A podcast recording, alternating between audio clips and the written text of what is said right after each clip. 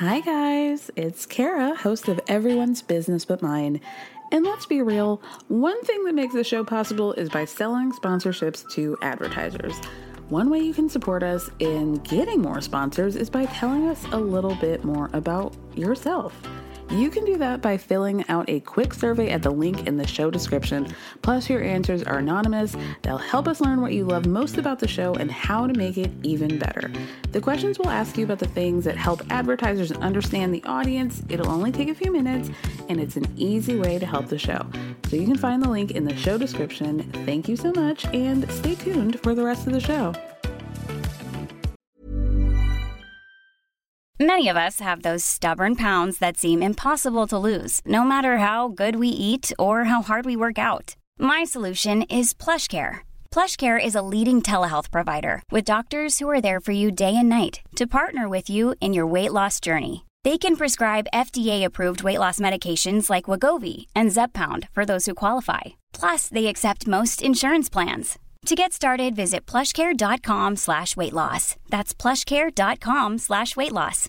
This is Paige, the co-host of Giggly Squad, and I want to tell you about a company that I've been loving, Olive and June. Olive and June gives you everything that you need for a salon quality manicure in one box. And if you break it down, it really comes out to $2 a manicure, which is absolutely insane. It's also so easy to get salon worthy nails at home with Olive and June. The difference between how your nails used to look when you did them yourself and now with the Mani system is a complete game changer. The best thing about Olive and June too is it's a quick dry, dries in about one minute, lasts for five days, and full coverage in up to one to two coats. Visit oliveandjune.com slash perfect Mani 20 for 20% off your first system. That's oliveandjune.com slash perfect Mani 20 for 20% off your first system.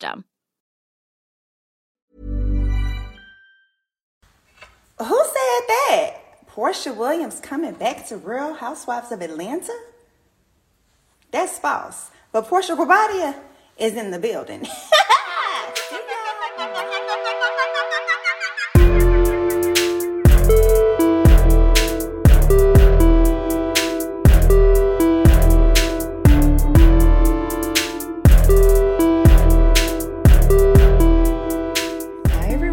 back to another episode of Everyone's Business But Mine with me, Kara Berry.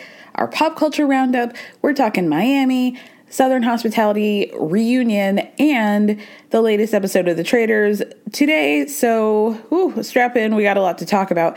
Let's do some little housekeeping before we get into it, shall we? Um, this is going to be like this week's schedule. Not that anybody cares. It's going to be a little bit different because tomorrow, the 27th, is my birthday. Okay. And your girl wants to take like 14 minutes off of podcasting as a celebration. Um, so, because of that, I myself and um, Desi and Rachel from Hollywood Crime Scene did a almost gosh I think it was like a three hour episode talking Love Is Blind episodes one through nine. Um, what we're what we've seen so far leading up to the second half of the season, and um, that will be out tomorrow. It'll be out on Tuesday. I usually don't drop on Tuesdays, but that'll be out on Tuesday. There will be no episode on Wednesday, and maybe Thursday I'll come back with Vanderpump. And maybe I'll come back on Friday with Vanderpump and Summer House. And we'll just see. We'll just see how I'm feeling. Okay. So, um, you know, you're not going to be without content. It's just going to be a little bit out of order. And, you know, I don't think you guys care, but I'm just to let you know. Um, so, uh, if you guys want to, you know, celebrate my birthday, the only thing that I really want this year is for you to follow me on Instagram at everyone's business but mine. It would be a great help to me and my business. And, you know, I'm to like try to do more there and build up more of a community there. I talk about so many things over on Instagram that never make it to the podcast. Um, so, you know, that's always a good time. Um, if you want to check out my Patreon, it's at patreon.com slash EBBM podcast. And right now we're doing Black History Month style recaps. We I just finished a recap of season one of Blood, Sweat, and Heels. You can find it on Netflix. Such a great season, one of the best season ones of Bravo history, in my opinion. And this week we're going to be talking the Wendy Williams documentary that just came out. So heartbreaking. I don't know how I'm going to get through it, but we'll get through it together. Um, yeah. What else? What else? I think that's it. Oh, I have merch coming out soon. Um, I said that it was going to come out tomorrow on my birthday, and it's not. because I just really am like, I want to make sure that you guys are getting the best quality, long lasting stuff. Like, there's only so much that I can do. Like, I can't hand weave uh, sweatshirts myself, but in terms of like what I can work with materials, like I just want to make sure that you guys are getting good stuff and also that they're at like fair prices. So that's what we're working on. Hopefully everything will be settled by like next week, but merch is coming in March. March, March, March, March, March. So get ready for it. I'm so excited. I've got some designs that I'm really stoked about. And uh, yeah, I'll let you know when it comes out. Is that it? Yeah. I've said this like a few times before that somehow I'm like, I know I'm psychic. I know that. And somehow with these pop culture segments, there tends to be a theme. Like, I don't know if the celebrity um, gods come together to like all have this sort of thing, but I feel like I'm like the Carrie Bradshaw of podcasting, bitch. Like somehow I'm typing away and I'm like, wow, all my girls are living the same lives and things are going down. So as I was looking for my notes, what song came in my mind? But um, whoa, whoa, whoa, whoa, the ring didn't mean a thing. Every story I have about here is about people breaking up. So let's just get into it because mm, what's going on? Should we just start with the couple I care about the least? it's it's Jackson Brittany. I'm not gonna even lie to you guys. Like I don't, you know, it was like, you know, like what did um, Vanessa Hudgens say about the about COVID in the early days? Like people are gonna die. Like isn't it like inevitable? Like that's how it kind of felt like this relationship. Like aren't we all strapped in for this to end at some point soon? Like before 2030, certainly. So, no surprise to me. But here's what's happening if you guys don't know. Like, y'all know that Jax loves to drop a little breadcrumb and tease things from the moment he got kicked off of Vanderpump Rules. He had been teasing and posting um, uh, camera emojis anytime he could, like, oh, coming soon. Finally, he hooked himself a little um, Scandoval inspired spinoff. Bravo was in a Scandoval haze, and they were like, well, let's greenlight this project. So now we are getting the village or the valley. the valley? Yeah, the valley. And um, that's that's what's happening. Now, people started noticing, because I think the valley is about to premiere fairly soon this week. I honestly don't know. but um I think it's supposed to be premiering soon. And they, Jackson Brittany, have like sort of been dropping hints that maybe there's some discord in their relationship. Obviously, people are like, well, you guys are just drumming up interest for the show. Brittany has issued a very vague statement like you know not everything i nothing i do is for the show we filmed the valley um months ago and like I'm not going to be doing anything in my life for publicity or whatever, aside from being on a reality show and having a podcast. Um, but I, there were also pictures of Jax and what I heard was his publicist in a very loved up kind of selfie, soft launch, hard launch vibe. Like if you just saw that picture, you'd be like, what? And then you find out that it's a publicist and you're like, what? That seems even more inappropriate, but okay, girl. Um, and then people have been doing their sleuthing, and you know, because I can't because I'm blocked by both of them. I'm blocked by both of them on Instagram. Um, and here's the thing: like, I feel like I'm not even really a troll. I this just feels like very targeted. I'm blocked by so many people that like I I don't even know when I would have talked about either one of these two in the history of my podcast that they would have like felt some type of way to block me. I don't know what the hell's going on, but anyway, uh, y'all did your research because I can't, and um, uh, they found out that apparently Jax and Brittany have been posting on Instagram from what appear to be two different modern farmhouse homes. And the pools in the back are different. And so it seems like maybe they're not living together at this point.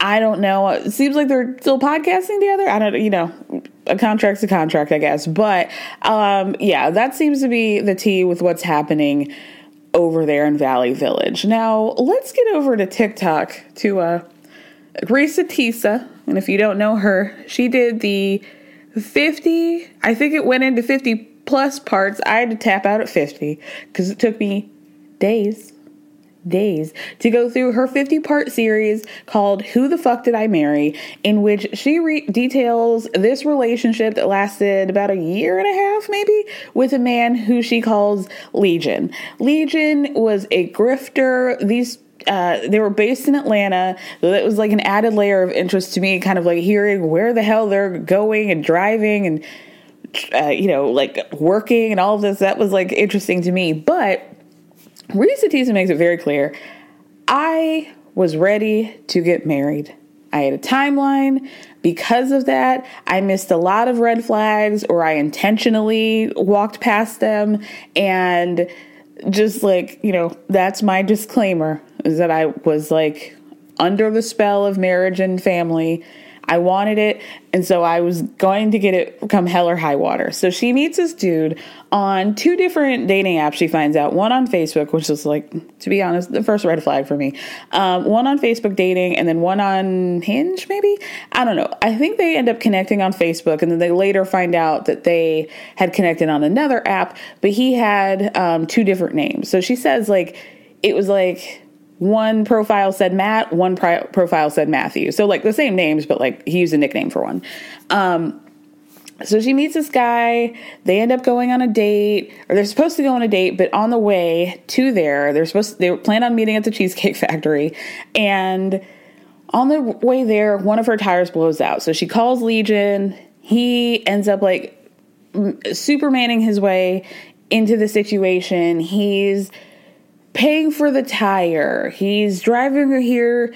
He's paying for the service of getting the tire changed. Like he's doing all of these lovely things. And she's like, my man, my man, my man, right? They're hitting it off. He's charming. He seems to have some sort of like arena football background. He's got a stack of cash. He's recently divorced. He's trying to make his life in Atlanta. He was living in California with his family and he's now divorced. He's got other family, like biological family in Georgia, so he's trying to plant roots there, right?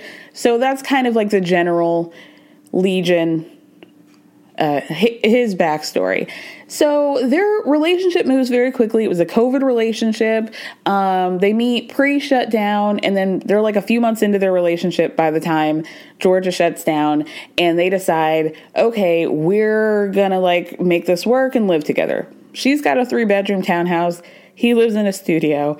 Obviously, he moves into her place. So, ooh, Lord. So I don't want to stop this woman's bag or anything, but I will tell you, like, the reason why it's 50 parts is that she has this steel trap of a fucking memory of all these incidents um, and situations in which he was like clearly a scammer, a fraud, a, a carpetbagger from the beginning. He um, would like he was very adamant that they get a house, and he was like, "I've got all this money for my arena football career, and you know I got approved for this loan." He's giving her printouts of Wells Fargo. Here's your approval for your credit line of $750,000. So she's like, cool. She's thinking we're in a different socioeconomic status. She comes from like a humble beginning and is like enticed by this man. He's paying her rent. He she's really just kind of like paying for like what like the things that she needs but like he's now paying her rent and it's like okay well she's feeling very secure. Like this man seems like he's got it. He's working at some job oh at a condiment company she says. She didn't say the name. He ends up working for apple eventually but uh, allegedly. But basically like they end up trying to go house hunting and then it's like one thing after the other. They're like not getting the house not getting the house. She's kind of thinking what's going on? There is something weird about this, but then he's saying the house is under contract, and she's like, okay, let me like go look and see. And then the website's saying, okay, the house is under contract. So she's thinking, okay, well, I guess things are all above board, right? The house ends up getting bought by, you know, actual people who were interested in the house, but he ends up getting away with it by being like, "Oh, like it just something something happened, right?" So they're house hunting for like multiple homes and then it's just like every single time at the last minute something falls through. She gets pregnant at some point. She ends up miscarrying. They get married. Um, it's just like a whole slew of like clearly obvious lies. There are also points where the really biggest red flag for me was that Legion would have these conversations where he was saying, Oh, I'm on the phone with my brother at like six o'clock in the morning because my brother works third shift. I'm working like early in the morning. So this is the time where we can catch each other. Apparently, having daily, you know, or at least during the work week, 6 a.m. conversation. He's telling her, he's trying to get her a car. The car situation keeps falling through. He's claiming that he has a company car from the condiment company that he got like a $90,000, um, you know, stipend for, um, that he got a BMW. This is what he's telling her. Um, and that he also wants her to get a BMW for their new growing family, a blue BMW X5 with a cognac interior. That's what she wanted, right?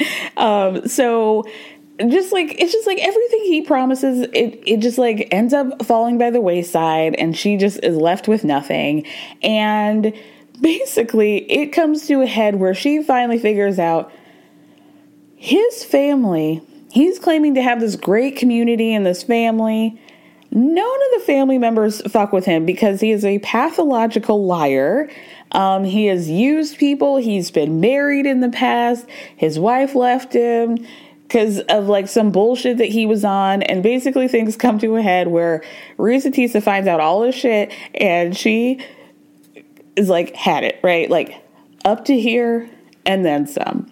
She like, it's like, you know, I normally wouldn't do this, but she was like, imagine if you would spent like a year and a half attempting to have this kid's baby, this man's baby, the trauma from a miscarriage, all this shit. This man's been lying to you for a year and a half she at one point gets in his face and says, I will beat you like the bitch that you are.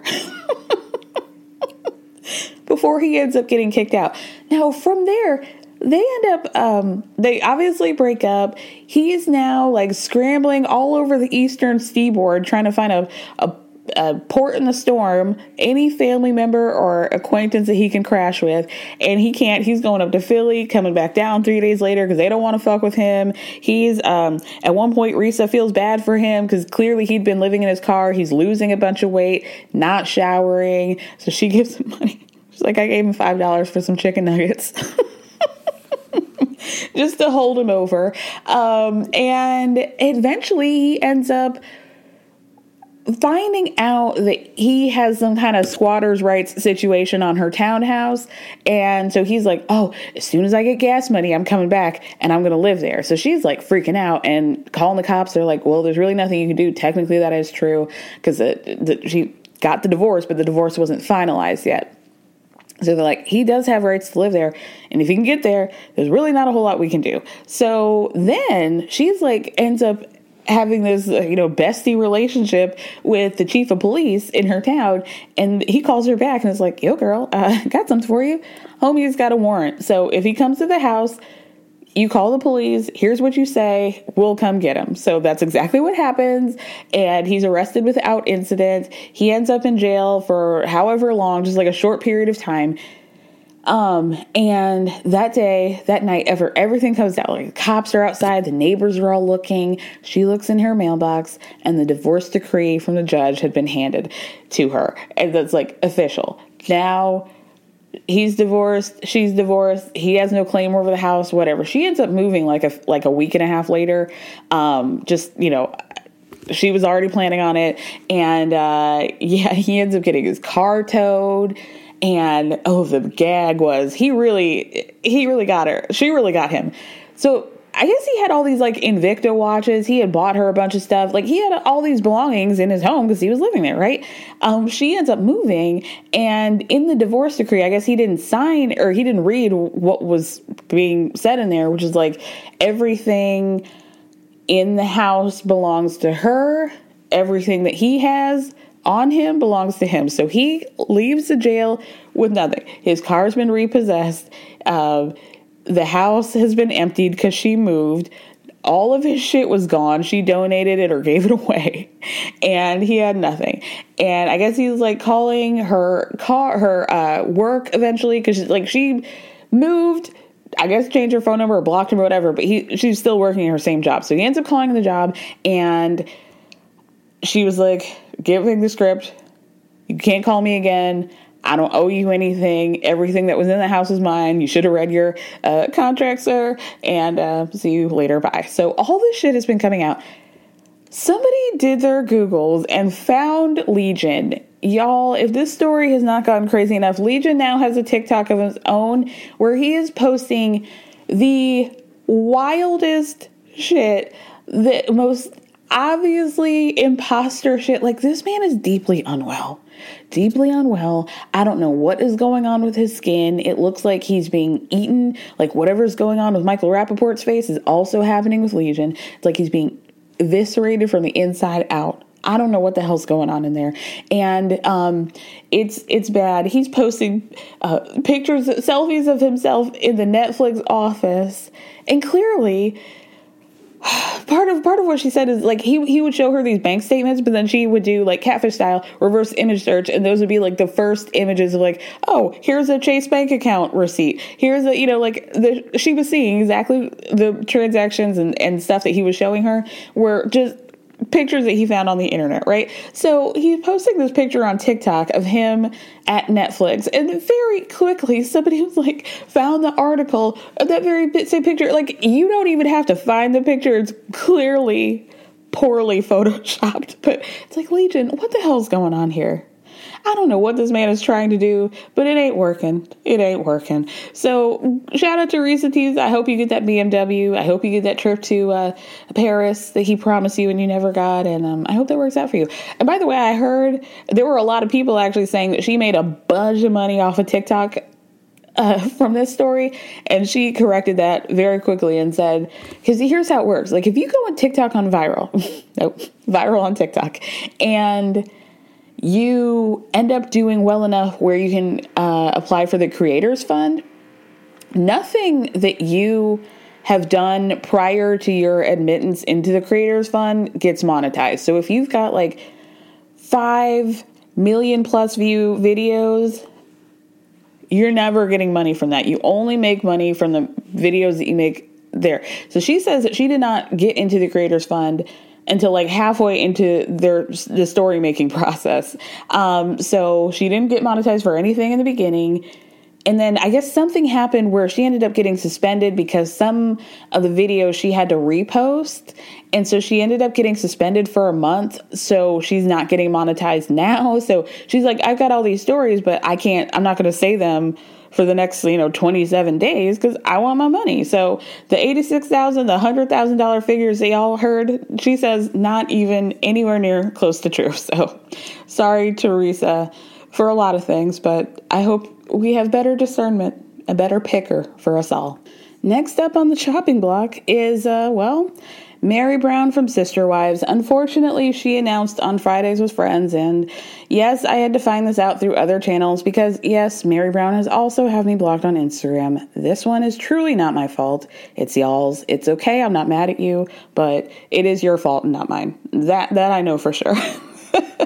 with that being said, on Fridays with Friends, I did see the clip where she talks about um, the fact that she and Amos broke up. Now, if y'all did not know, she had this man named Amos um, that she had been dating since like October or something. She announced that they were together on her birthday and that they had been for like six months or so, but people did their research on Amos and found out a lot of things from his past, like uh, three former wives. I think there were some financial situations happening. Like people just were doing a lot of digging on his history. And apparently, according to Meri, Amos got like kind of freaked out about that and didn't love it. Um, so Meri Brown's a free bird again. well, let's hope she doesn't flap her wings over to Coyote Pass and try to make something happen again. Because, girl, we're not doing it. Anybody have an uncle for Meri Brown? Please email me. Eh, well, email somebody else. Maybe email Surviving Sister Wives. They're probably not blocked by her. okay, and with that, you guys, so much happened.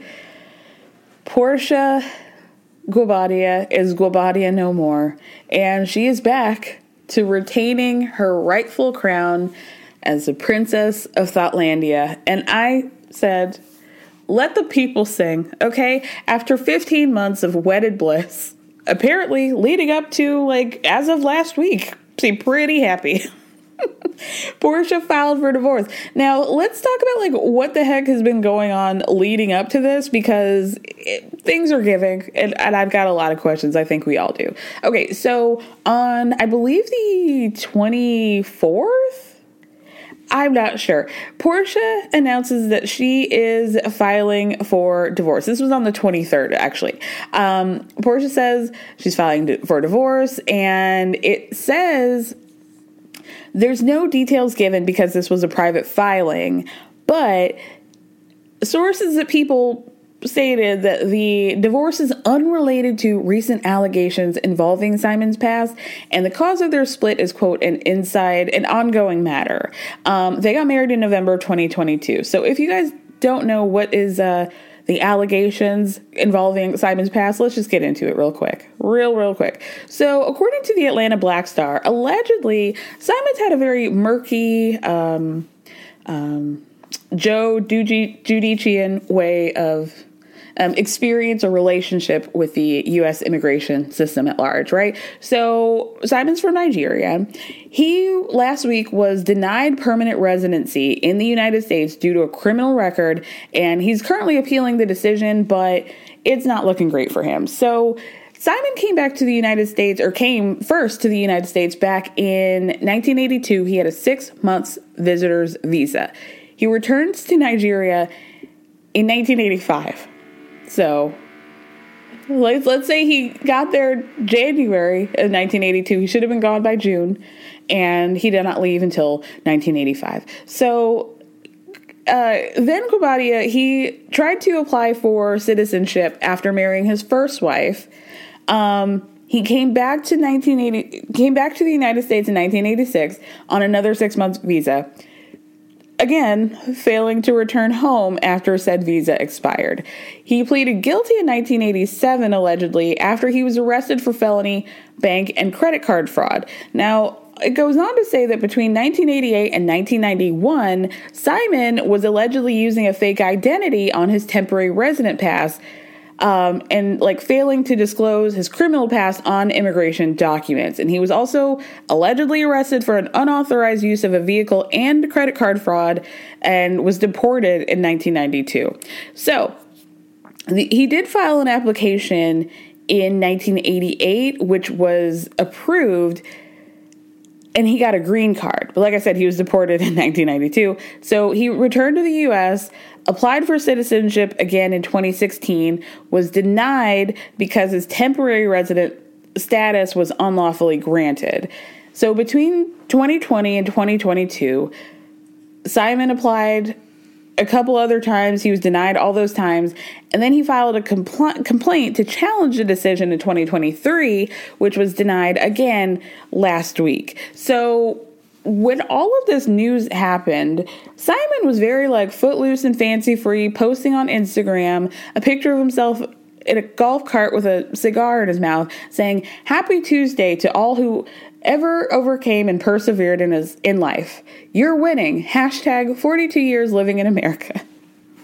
I just would like to reiterate this man is 59 years old. And this is kind of what I think every time like Larsa is talking about something that happens on Instagram.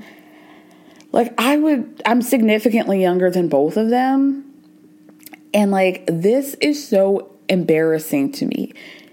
And it makes me real it brings a chill up my spine. Like I'm a staunch 1986 like right down the middle millennial with a capital M, right? And I'm seeing these people who are significantly 10, 20 years older than me getting in these like embarrassing social media behavior. Like, I would never post myself in a, at, at almost 60, excuse me.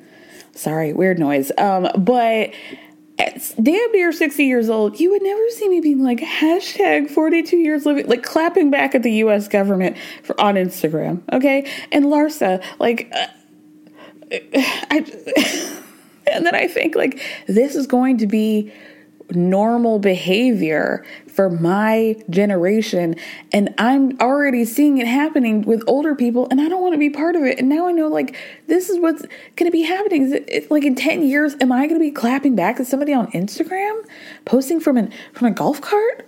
I hope not. I really hope not. Somebody Larsa posted a picture of herself once that she took down. This was like a couple months ago. It was a picture of herself like spread eagle and like attempting to look sexy. And uh, she just got roasted. And somebody said before she deleted it, Larsa, you look easy to draw. and I think about that all the time. Because, like, she was just trying to be sexy, and the responses were just like, girl, what are you doing? and like, make no mistake, this is not like me shaming women of a certain age from being sexy on Instagram. Because you know what? Martha Stewart will be posted up in a one piece bathing suit, and she be eating the girls down, okay? Down. All right? And I'm here for it every time. It's just like. this behavior that truly gives me the ick. But let me let me finish up with Porsha and uh, Simon. So apparently, like all this immigration and credit card fraud scheming comes out, and he's like totally chill, right? And then we're thinking everything's fine with them. Porsha is posting, and I'm assuming Dubai. Um, she's in one of those. Um, they have jet skis now that are just like cars. They just look like fancy, like Lamborghinis on the ocean, right? So she and Simon were there, and she's like, you know, oh, be his peace be his peace, and, and they're riding around having a grand old time, smiling in the sun, okay? Loving their lives. People announces that they're getting divorced. And on top of that, um, you know, Porsha announced her return to the Real Housewives like days before Simon's, uh, uh, you know, immigration stuff came out, and it's still pinned as lo- as well as her wedding videos on her Instagram. Also, she's still Porsha Guobadia on Instagram. You can, if you look at her bio, maybe it changed, but as of this morning, Monday, February 26th, it was still Guobadia. Um, she posted her announcement, and it was like, "Oh, who said that?" Porsha Williams is coming back to Real Housewives of Atlanta? No, but Porsha Guobadia is. And it's like, okay, well, barely, barely she's not. So what's going on, you guys? I say all this to say that I'm very excited because if y'all listen to my um, Ask Me Anything, one of y'all asked me, like, who do I think should come back? And I said, as much as I would want Porsha to come back, the worst version of Housewives Porsha was married Porsha when she was with Kordell and just like giving very, um, I, you know, I'm a submissive wife God fearing homophobe. Like that was the worst part because she was trying to keep it all together, right? And I thought like she's just gonna be doing the same thing with Simon. Like I don't want her, I don't want to watch her rub, rubbing his bald head and, and like you know, putting lotion on his ankles. I don't want to see that. And now, thank God, we don't have to. thank God. We won. We all won. so, what do we think happened? Do we think if she's saying that this has nothing to do with his immigration, nothing to do with the scamming and the credit card fraud and him being the Joanne Prada of uh, Nigeria, why, and this was an ongoing matter, then it does not make sense that five days before we get this People magazine headline that you were talking about be his peace. Piece of what, girl? you said P E A C E, and I'm thinking P I E C E. piece of what? A piece of history. It it is relationship timeline is what sounds like he's getting. So, y'all, y'all. I mean let's be real, much like what I said about uh, Jackson Brittany, like we knew that there was a timeline on this relationship. We knew. And to, quite as kept, like I kind of knew, um, you know, like I don't know much about Porsha's. you know, I feel like she had some fertility issues, but I also felt like if they didn't have a kid by now, Porsha just seems like somebody who runs very quickly. You know, like historically, she just like, she's, you know, she's, she's just of like, she's a little fast, okay, a little road runner. And so to me, I was like, okay, clearly Porsha would want another ha- to have another kid with Simon. And the fact that like a year into this, we've not heard anything about them having kids, uh, that to me was kind of a red flag, to be honest. But um, like more of a red flag than, you know, the, the relationship as a whole. so basically, what has been said? What have they been saying about this? Okay, so one, Porsha filed, or she um, posted on Instagram saying black screen, as you know, when you do your very serious black screen, white font. Thank you for your support. Um, broken heart emoji, prayer emoji, PW. And everybody's like, uh oh, we just we we dropped the G and put the W back real quick. And then Simon posted a bunch of pictures of himself uh, on Instagram. And one of the stories was, Will stop loving my wife when divorce is final. And then the other one, he's hanging by the pool, um, saying, enthusiastically welcoming spring. Happy Saturday. Prayer hands emoji. so, again, like, just imagine breaking up with somebody at your big age. And this man, at his even bigger age, is posting prayer hands emoji and being like, uh, uh, Happy spring, y'all. Ew. Ew. So, prayers up to everybody involved. I hope your love lives work out better than um, better than they did. Okay, let's move on to what we're going to be doing. Timestamps as usual in the episode descriptions, but we're going to be talking Miami, Southern Hospitality, and then the Traitors. Imagine the softest sheets you've ever felt. Now imagine them getting even softer over time. That's what you'll feel with Bowl and Branch's organic cotton sheets. In a recent customer survey, 96% replied that Bowl and Branch sheets get softer with every wash. Start getting your best night's sleep in these sheets that get softer and softer for years to come. Try their sheets with a 30-night guarantee. Plus, get 15% off your first order at bowlandbranch.com. Code BUTTERY. Exclusions apply. See site for details. Hey, I'm Ryan Reynolds. Recently, I asked Mint Mobile's legal team if big wireless companies are allowed to raise prices due to inflation. They said yes. And then when I asked if raising prices technically violates those onerous two-year contracts, they said, "What the f*** are you talking about? You insane Hollywood ass."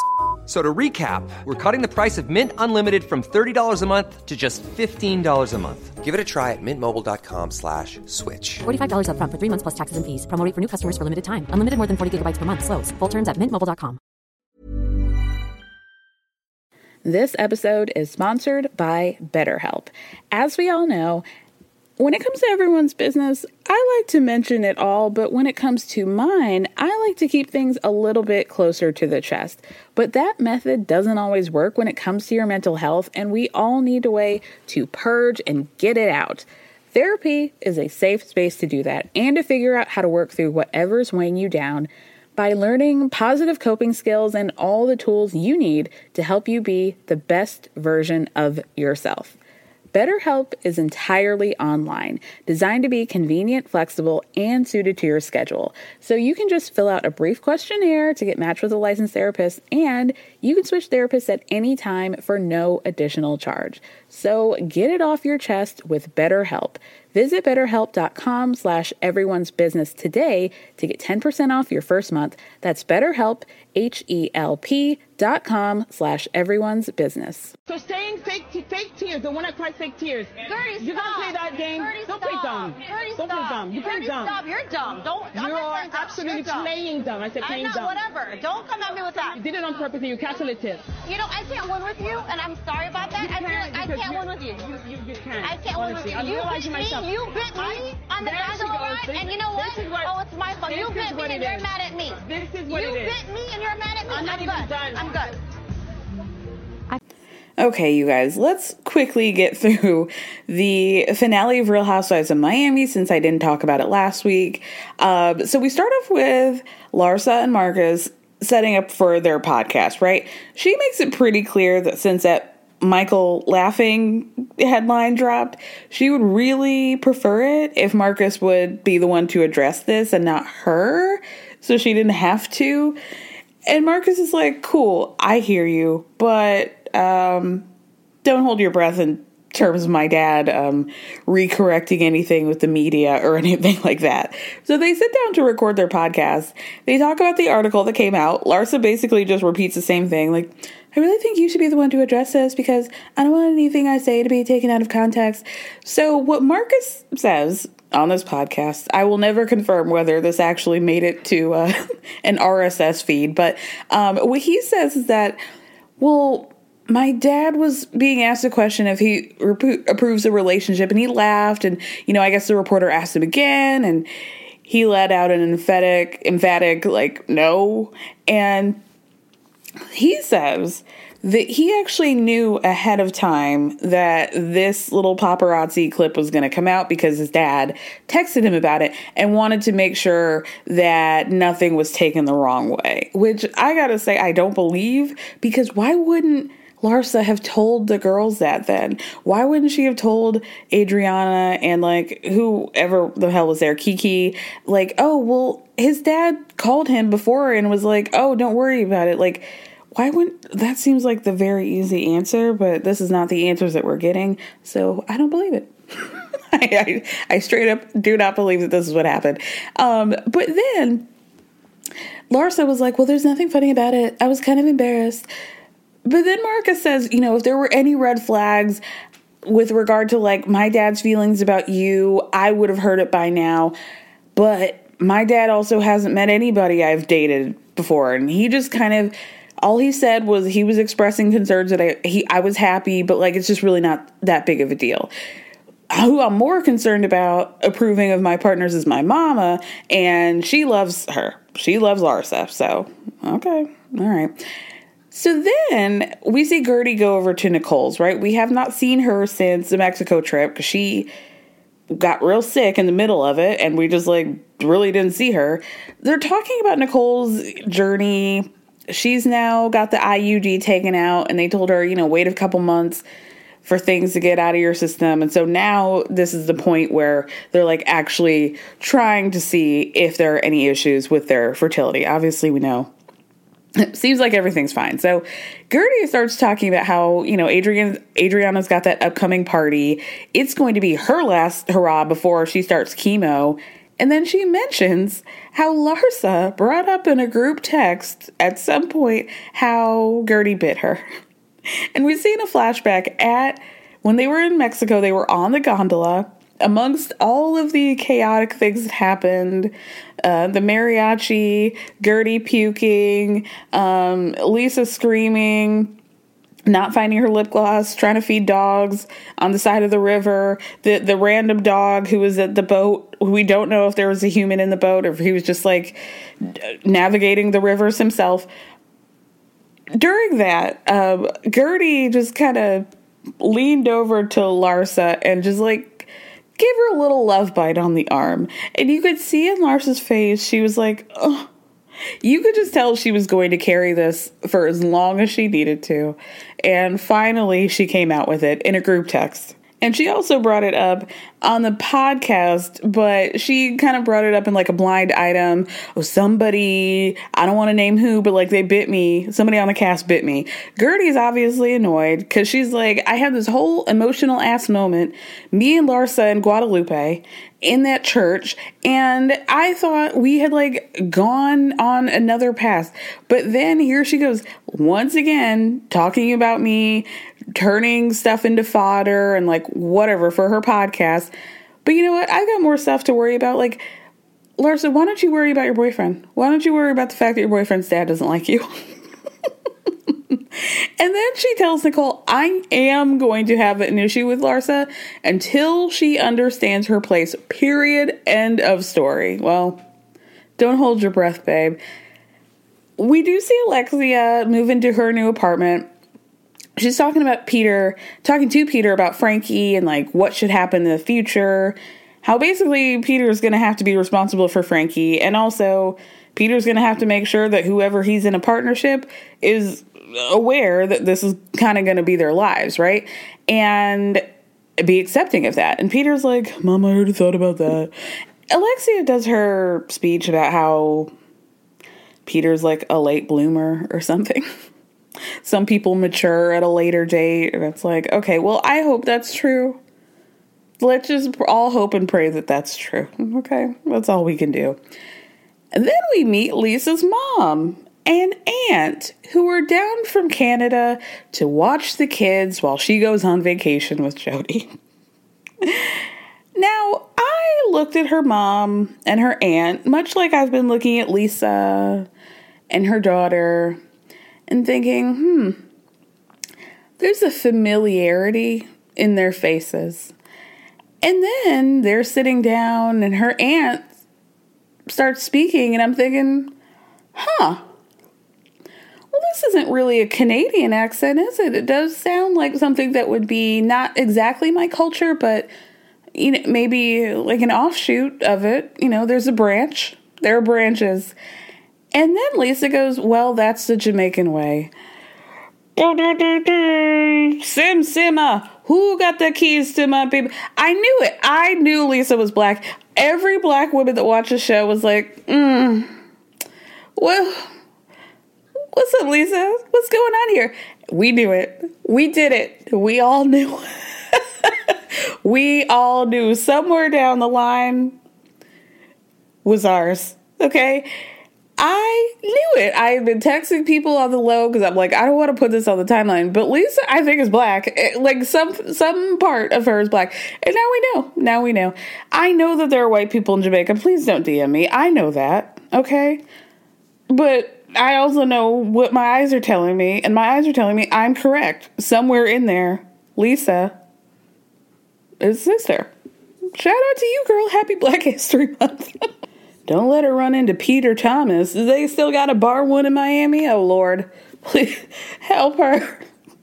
Help her. Help us all. Jody, keep her around for at least six more months before we before we can figure out where uh, uh, Peter still has a business license, okay? Because I'm, I'm uncomfortable. So basically, these women are coming to talk shit about Lenny, and I was here for it. We find out that Lisa's got about a month in that house before she has to move out. And talking about how rude Lenny is and how rude he's always been. And the whole Hochstein family the mama, the daddy, the little son, too. Apparently, they're extremely stuck up. Like, to the point where basically they just look down at anybody who doesn't have a certain level of wealth that they think is acceptable in their eyes. And how Lenny just would not talk to Lisa's mother. Like she would be trying to have a conversation and he would just walk away in the middle of her sentences. How um, during the wedding, the Hochsteins asked to be referred to as uh, Professor and Mrs. Hochstein. Like wanted Lisa's mama to call them that. Ew. I, I know that there are people like that in this world, but this is like truly vile behavior. Like, I can't even believe that you would want to behave like that. And like, Lenny, ew. Like, this is disgusting. Like, truly sick. And to do this to a woman of color, even worse. So, after that, Adriana goes to visit Julia at her farm. Apparently, she's selling uh, $30 bottles of jam jars of jam to people. Girl, okay. Adriana's got her big performance with uh, Emilio coming up, and she's very concerned that the ladies are going to start cussing and fussing, screaming, bringing a bag of dildos, and embarrassing her. She does not want it. And then we find out that Julia's got some real drama. Are you guys ready for this? She has to tell Martina that she adopted a pig behind her back. And like at this point, we just have to be honest with the fact that Julia's pussy is yanking, okay? She's like so nervous, like, oh, what is Martina going to think? And then she gets Martina on FaceTime and starts talking to her about all the money she's saving at the farm. And Martina's like, uh huh. It sounds like you're going to tell me that you're about to spend money by starting off with all the money you're saving. So what is it, girl? um, Julia's like, well, okay, close your eyes. And she closes her eyes and shows her the pig. And Martina's like, oh my God. Is is it the Martina is being set up to be this curmudgeon, and then when we see it, it's actually like no problem whatsoever, or does Julia just have the yankiness pussy down to the Miami Bay? I think she does. As soon as uh, Julia's like, "Well, I didn't pay for the pig; I had rescued it," Martina's like, "I'm so proud of you." You did a really good deed, Julia. I am so proud of you. Martina loves that girl down, okay? Down. And that's why I think it's yanking. And like, given the track record of her life leading up to this, I, you know, I just think the evidence is leading in my direction. And it was really nice to see that scene and like start off with a couple who really loves each other to go into this fucking ugh, stab me in the heart, heartbreaking chest, heartbreaking scene of um Guerdy cutting her hair because she's going into chemo and saying nothing about this cancer journey has been in her control. So she knows her hair is going to go with the chemo anyway. So she's just going to cut it off, right? So it starts with her. She's in glam. Her makeup artist, she's got these long braids. Her makeup artist is beating her face. And she's talking about like what she's about to do, right? Russell's there. And oh God, I can't even do it. Um, the makeup artist starts getting emotional and Guerdy's like, You gotta go, girl. Like, if this is what you're gonna do, like, you can't be here. So then it's just her and Russell. Russell's putting the coat, the little, you know, barber jacket over her, and he's got his kit out, and she's starting to cut the front pieces of her braids off, and then he, like, takes it back, and she first tells him, like, You're my best friend. I, like, think I don't know what I would have done without you and they hug and like just the way he looks at her like ugh, get you a Russell. We all deserve to have a Russell kind of love in our life. I'm I'm saying guerdy's prayer. I'm I'm evolving from sierra's prayer to guerdy's okay? Um so he's like getting out the clippers. She starts to cry and it's just like he's telling her she's beautiful and like she is objectively like this is not just oh you're beautiful. This is like a sad moment where you feel like clearly like you know women are tied to their hair and like their identity and all femininity all that like it's more than that like the bitch is serving face. Like that is factually c- correct. Your husband is being real. Like you are beautiful christina aguilera style but like you're also beautiful objectively. Like the lip was giving.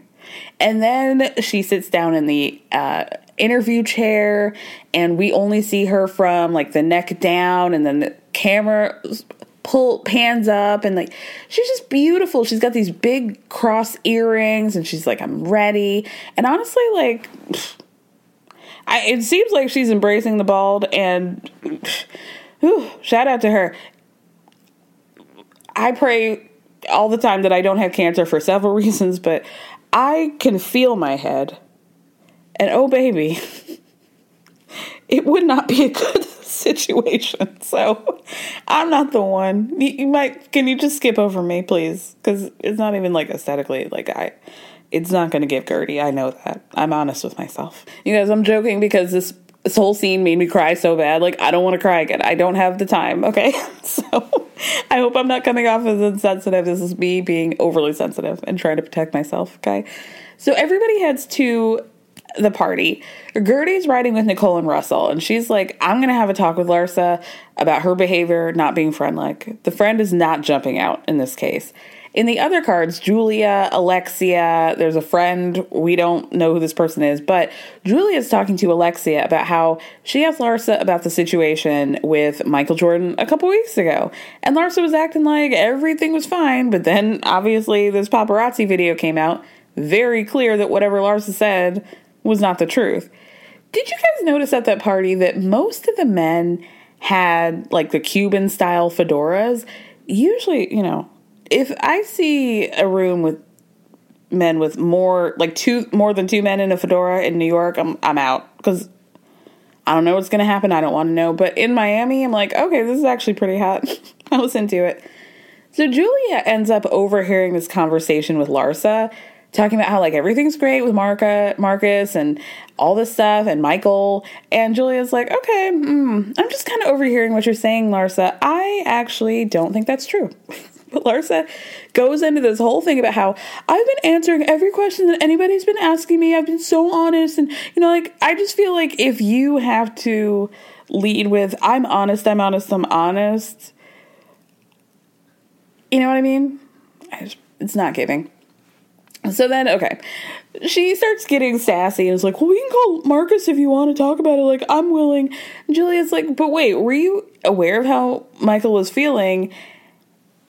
Like, what's going on?" Like, she's like, "Well, no, he says he supports his, his son. I'm an adult. He's an adult. Uh, Do you ask for your permission? Do you ask your mom for permission to date somebody, a boy or a girl? Like, why did you have to say boy or girl?" I can't. I can't with her. So then they're like, okay, so he's Michael's okay with it. She's like, yeah, if he wasn't, if he if he wasn't okay with it, then we wouldn't be together. Like Marcus is very close with his dad, which like you just said, we don't need permission, but it sounds like you do. So, oops. It's in the realm of permission, I would say. Adriana gets ready and she's like backstage. She's getting her outfit ready. No shade whatsoever. It was like the kind of hot pink two piece outfit that I would have died to wear when I was like seven. Like, I would have lived in that outfit. I used to, I had a, a short tenure as a baton twirler in my local community in Illinois. And so I think like the baton and that outfit together, I would have been killing the hose, okay? Anyway, um Emilio comes backstage. Well, not back. She's like in a room. They're at a hotel, so she's in like a suite or whatever. And um, he says that he's going to be playing congas at the end of her performance, and she's like, "Oh, thank you, God." So then we go back to Larsa, and she's talking about how like you know, everybody's been putting in the work in their friendship, but Larsa is so transactional. It's always like, "Oh, haven't I done this? Do, don't I do this for you? Uh, uh, like it's always about what she's done for somebody and and the things that she's. Uh, she's always like very what I've done. What what about all the things that I've done for you whenever somebody's mad at her? Or, oh, look at something I've done. That's good. Like, it's always about me and what she's done and how great of a friend she is to everybody else, right? So she's like, right, Nicole? Like, haven't we been great friends? And Nicole's like, yeah, sure. Um, but then Guerdy's like, okay, interesting. Because I thought collectively we all had a great time the first half of the Mexico trip, trip, trip before I got sick and you know, Larsa, we had that conversation on day one of the trip about how I asked you not to put my name in the press and you agreed. And I thought I was going to be getting the same courtesy, but Larsa, you said something a couple weeks ago on your podcast. Uh, well, I didn't, did I say your name? Like every everything's got an angle for her to try to slither her way out of. Guerdy's like, don't do that, okay?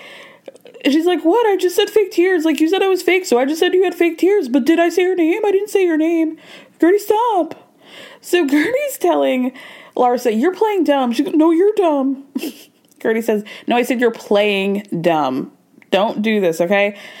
I can't win with you. I just feel like I can't win with you. You bit me on the gondola ride. You know, like it's all my fault. You're just looking for a reason to be mad at me, Guerdy. so Nicole says in a confessional, Larsa really needs to learn her lesson. Like, first, you already screwed Guerdy over by telling her secret about having cancer. Now you're trying to fight with somebody who's going through a cancer treatment. Just maybe dial back a little bit. Just a little bit, Larsa. of course, Larsa does not. We take it to 11. Larsa yells, uh, I feel bad for you. Go take your health, care of your health, Guerdy. Go take care of your health. How does she even think of dumb shit to say like this? Like, wh- Hmm. I can't believe that you would be mad at me while you're like actively fighting cancer in your body. And I can't shut up about you. Like, stop it. Stop. Kiki gets back from the bathroom, and it's very much Ashley getting back from the bathroom after, uh, you know, Candace and Mo- uh, Monique got into it. she's like, What is going on? Are we vampires in this group? Who is biting who? What happened? Russell's watching this from the sidelines, right? You could tell he's trying his hardest not to tap in, but he's getting really annoyed. Larsa keeps screeching about how her arm was hurting after she got bit. My arm was in, was in pain. And then this dingbat says in a confessional, I don't even know what to say. Like, I'm sick too. I'm sick over this.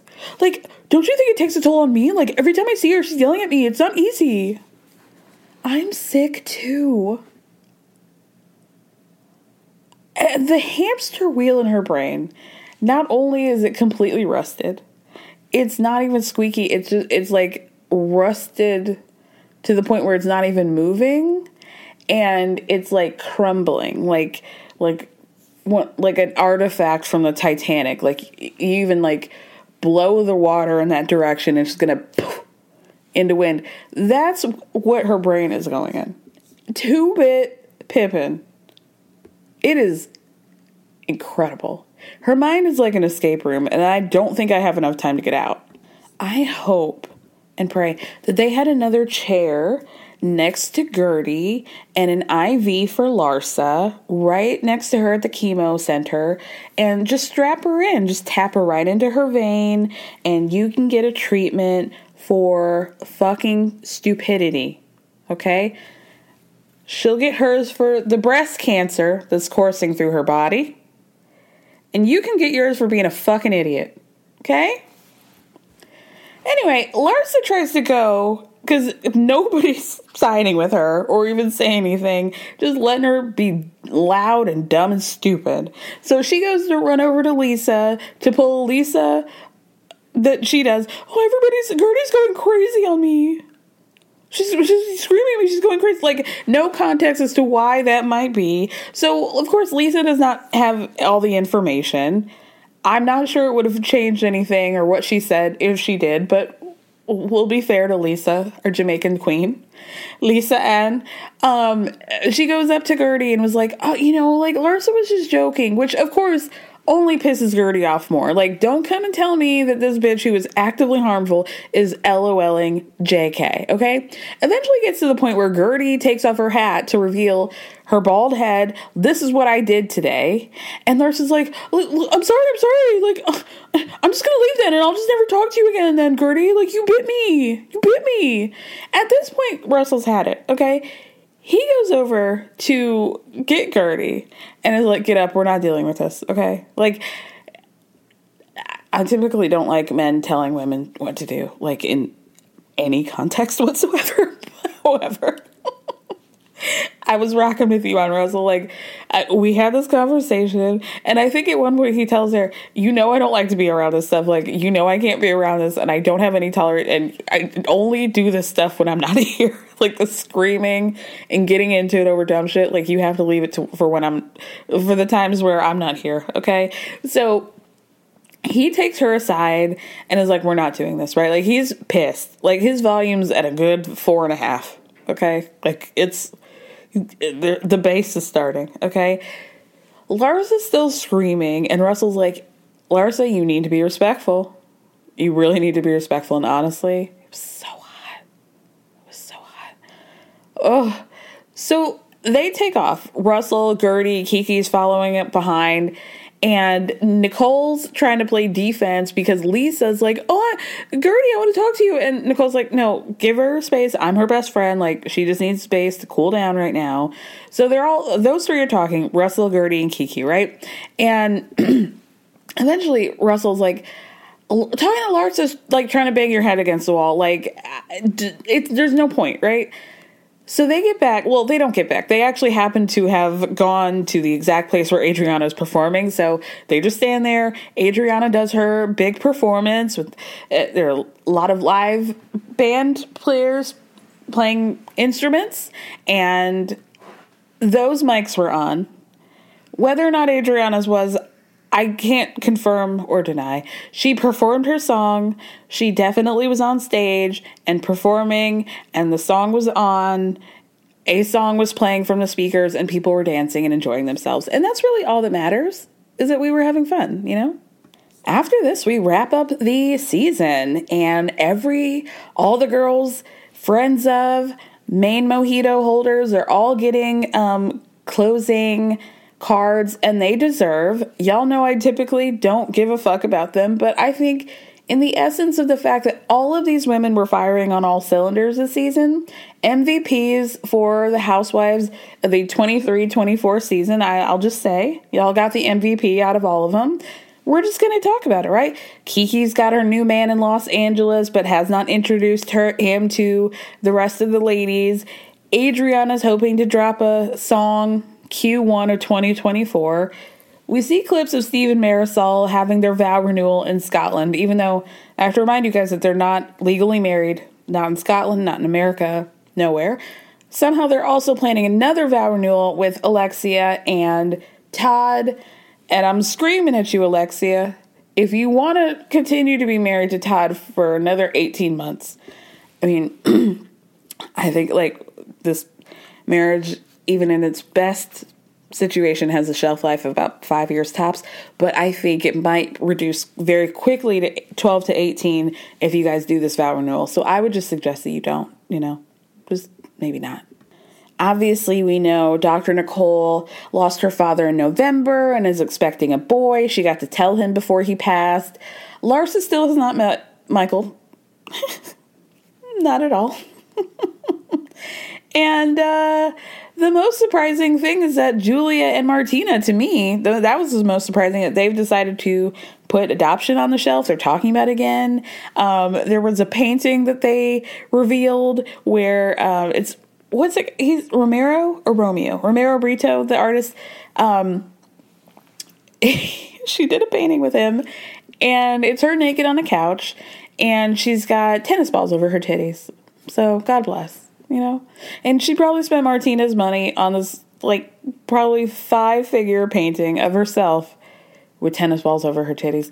That's what I'm saying. Good pussy. Good pussy. Then we see Frankie taking an Uber to the salon and they say, contrary to rumors about their finances, Alexia just bought a Ferrari and she and Todd went on a trip to Italy, which, you listen, Anna Delvey. That's all I'm going to say about that. Lisa moved into a condo because, surprise, surprise, Lenny's trying to get to back out on the settlement, contesting it, doesn't want to build that house for her. So we see Guerdy going in, on her first day of chemo, and 127 days later, there she is ringing that bell saying she's cancer free. God bless. God bless our girls, Real Housewives of Miami. We're going to talk about the reunions as they come up, but uh, yeah, let's get into Southern hospitality. Date? It's like in Me, me and Maddie have never dated. I think that you know. I, I, feel like you guys thought about have about a date. You guys were They had a moment. I don't think they had Yeah. a I would like to hear from TJ. As we see, I didn't know this, but you and Trevor broke up three weeks after Mm-hmm. the Fourth of July party. Was it because you made out with Joe and he found out, or is that like still a secret? Oh no, no. I he knows. When did you make out with Joe? No, I Like think she. I think it. I a think month after filming. like that. So a week, It was July 16th. a week after you and Trevor broke up. July 16th? Why do you know that? Don't ask me why I know. like So the 16th would be 12 No, days the after the July 4th party, which would be 12 days after filming, which is less than three weeks. I'm not All gonna lie, y'all. After watching the Southern Hospitality reunion, I was like, damn, if people don't watch the show, I kind of feel bad for them. The reunion had this old school Bravo vibe that I really fuck with. Like, we're in the clubhouse, the you know, collectively the wardrobe budget was maybe $750. Um, the Andy seemed equal parts invested because you know he doesn't watch every show and um like willing to go there with the cast members like he wasn't diplomatic i thought he was completely like this is the sort of hosting that i would like to see more of from andy because he was like did not giving a fuck and calling these people out rightfully so and i i was i don't know maybe I don't know. I really liked it. You guys need to watch Southern Hospitality. They're gonna get a season three. There's no doubt about it. So hop on board. Hop on board before it's too late. Okay. so we start off with Joe trying so hard to be charismatic in the beginning by, you know, Andy does his typical like, hey TJ, how you doing? Hey Leva, blah blah blah. Hey Joe, uh, Andy, uh, I just I just want to start off by asking like one question. Um, why do you call me Joking Joe? And Andy's like, I don't know, just because it sounds good. And he's like, okay, well, um, I don't think I'm going to be doing much joking today. and I think he meant that as a joke. And it, you know, like maybe maybe we don't call him Joking Joe because it's not doesn't seem to be a strong suit. Anyway, obviously the first segment is dedicated to Maddie and not only her flop relationship, but her flop attempt at doing a gotcha on everybody by revealing that she was on the phone call with Trevor and Sammy. I still can't make heads or tails of what eating she thinks she did or even what she was doing. I don't know. Andy asks, Why did you and Trevor break up three weeks after filming? And she says, Oh, well, there were lifestyle differences. And Andy goes, What? Was it like pedicab versus. And you could tell that he didn't, he couldn't think of like what transportation Maddie might be. And thank God Maddie interrupts him. She says that he actually doesn't do the pedicab anymore. And Joe goes, Yeah, he got fired. Course he did. Of course he did. Grace is the only one who cares about Maddie and Trevor's relationship. And I would like to just repeat this so Maddie knows. Grace is the only one who cares about your relationship with Trevor, okay? And she cares in a positive way. Nobody else cares, girl. But she says that it's people on the cast that have made it difficult for Maddie to have this relationship with Trevor. So she feels bad for her. And okay, okay, girl. Then we find out that like they're broken up, but I'm not really sure about this level of breakup. It literally sounds like Trevor hit the jackpot and he's getting the exact sort of relationship that he wants with Maddie because not only are they still on a lease together, they share that apartment. She spends most of the time at that other apartment we saw her at by the sea when she was like on her break with Trevor. She spends most of her time there. Seems like she still pays rent on the place she shares with Trevor. They're still hooking up. Like Andy's like, "Do you guys ever have you have you hooked up?" She's like, "Oh yeah." Like it sounds like she's there when she wants to fuck and she's not when she wants to be with the girlies. What a great situation. Trevor has somebody who isn't there most of the time, and when they are, they fuck them, and he gets them to kick on half of the rent. So, cool, Maddie. You really did that. You really did that. And, like, let's be honest, you guys. Trevor doesn't fuck. Trevor can't fuck. Trevor can't fuck. So it's not even really adding up as to why we're doing all this for that. You know, like maybe it's thick. Maybe it's thick, but he doesn't know what to do with it. So, like, give it up, girl. Give it up. Listen to Aunt Kara, okay? Your big sister. She knows what she's looking at. Let it go. So then Andy asks why it was that Joe was the only one who didn't believe this rumor about Trevor hooking up with uh, Sammy. And Will's like, he did. He fully believed it. And Trevor tries to, or excuse me, not Trevor, uh, Joe tries to make a point, I think, by being like, well, that's because Trevor's a cheater. So, like, yeah, yeah. That's the point, babe. So the Leva asks Maddie, did it not bother you seeing that video where she's like kind of grabbing around his genital area and he's twerking and she's grabbing his ass? And Maddie's like, no, like clearly it was Trevor being like, why was somebody taking a video of me? Like Trevor to me was like confused, like, what? You're touching my dick? Are you touching my dick? Like, girl. Everybody just stares at her because that is not what happened, girl. Like, and then Andy and Lev are like, yeah, it really looked like he was having fun. And so Maddie just has to stare wide eyed and be like, oh. She has no answer for anything. Nothing. Obviously, the next line of questioning for Brad, and whether or not he intentionally went after Maddie after dumpster dick suck gate or whatever, and Brad says, No, I don't spend my time thinking about ways to get back at Maddie. She keeps trying to spin it like I have this vendetta against her when she's the one who started all of this. Maddie seems to, seems to be coming from the perspective that Brad just kept pushing this narrative of Sammy and Trevor hooking up, even though she didn't want to talk about it and she heard the phone call or whatever she did. And then we get back to the phone call, and Maddie says she does not feel like she lied because it wasn't her business? Huh? But then Andy is like, okay, but why did you present that phone call to Joe as though you had just heard this? Like, you had heard of it and you had to clock in for your shift and like your emotions were so high, right?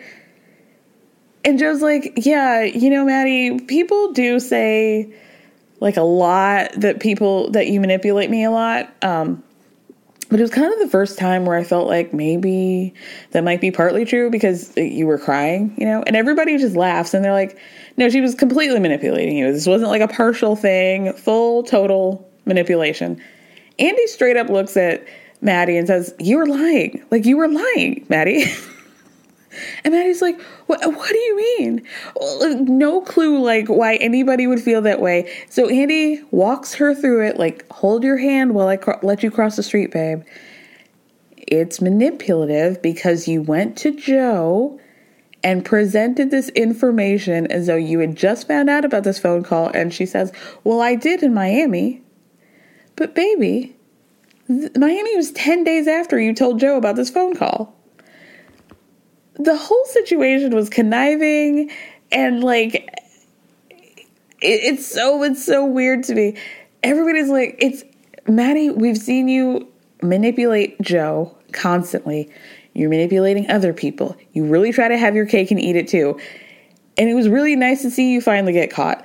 So then basically like all the cast members say that Maddie has a tendency to use her sobriety against them and tell them she knows what the true events of whatever evening or whatever scenario happened because she was sober and they were all fucked up and Grace shuts this down and it was like, "No, we're not going to be weaponizing sobriety against anybody." But it kind of seems like that's what they're accusing her of doing to them, but she is Grace is very much like a I don't like this gang up mentality. Like, it doesn't matter if everybody's correct for being pissed off.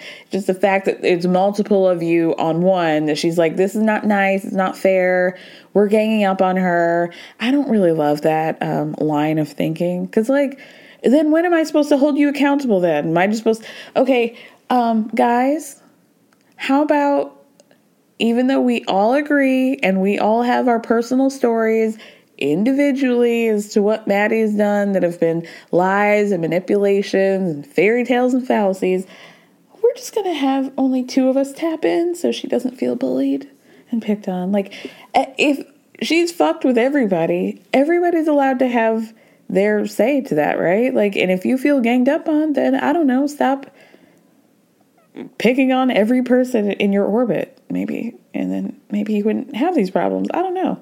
But also, like, never stop doing this. Like, never, never stop. Please, please. I love this show. so then we get to Leva firing Lucia and Mia. And again, I have to ask the question of how much do does Leva actually own Republic? Because not only does it sound like she did not make this decision or like even have a hand in it, it sounds like she was on vacation and they waited to tell her when she got back because they knew that she would be upset about it.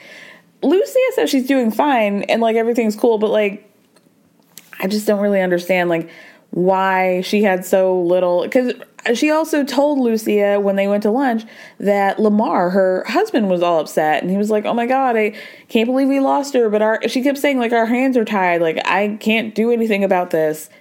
So she said it was Leah who like handles the firing, but how much? I thought Leah was the general manager. But if you own the place, does how much stake does Leah have in Republic Garden Lounge?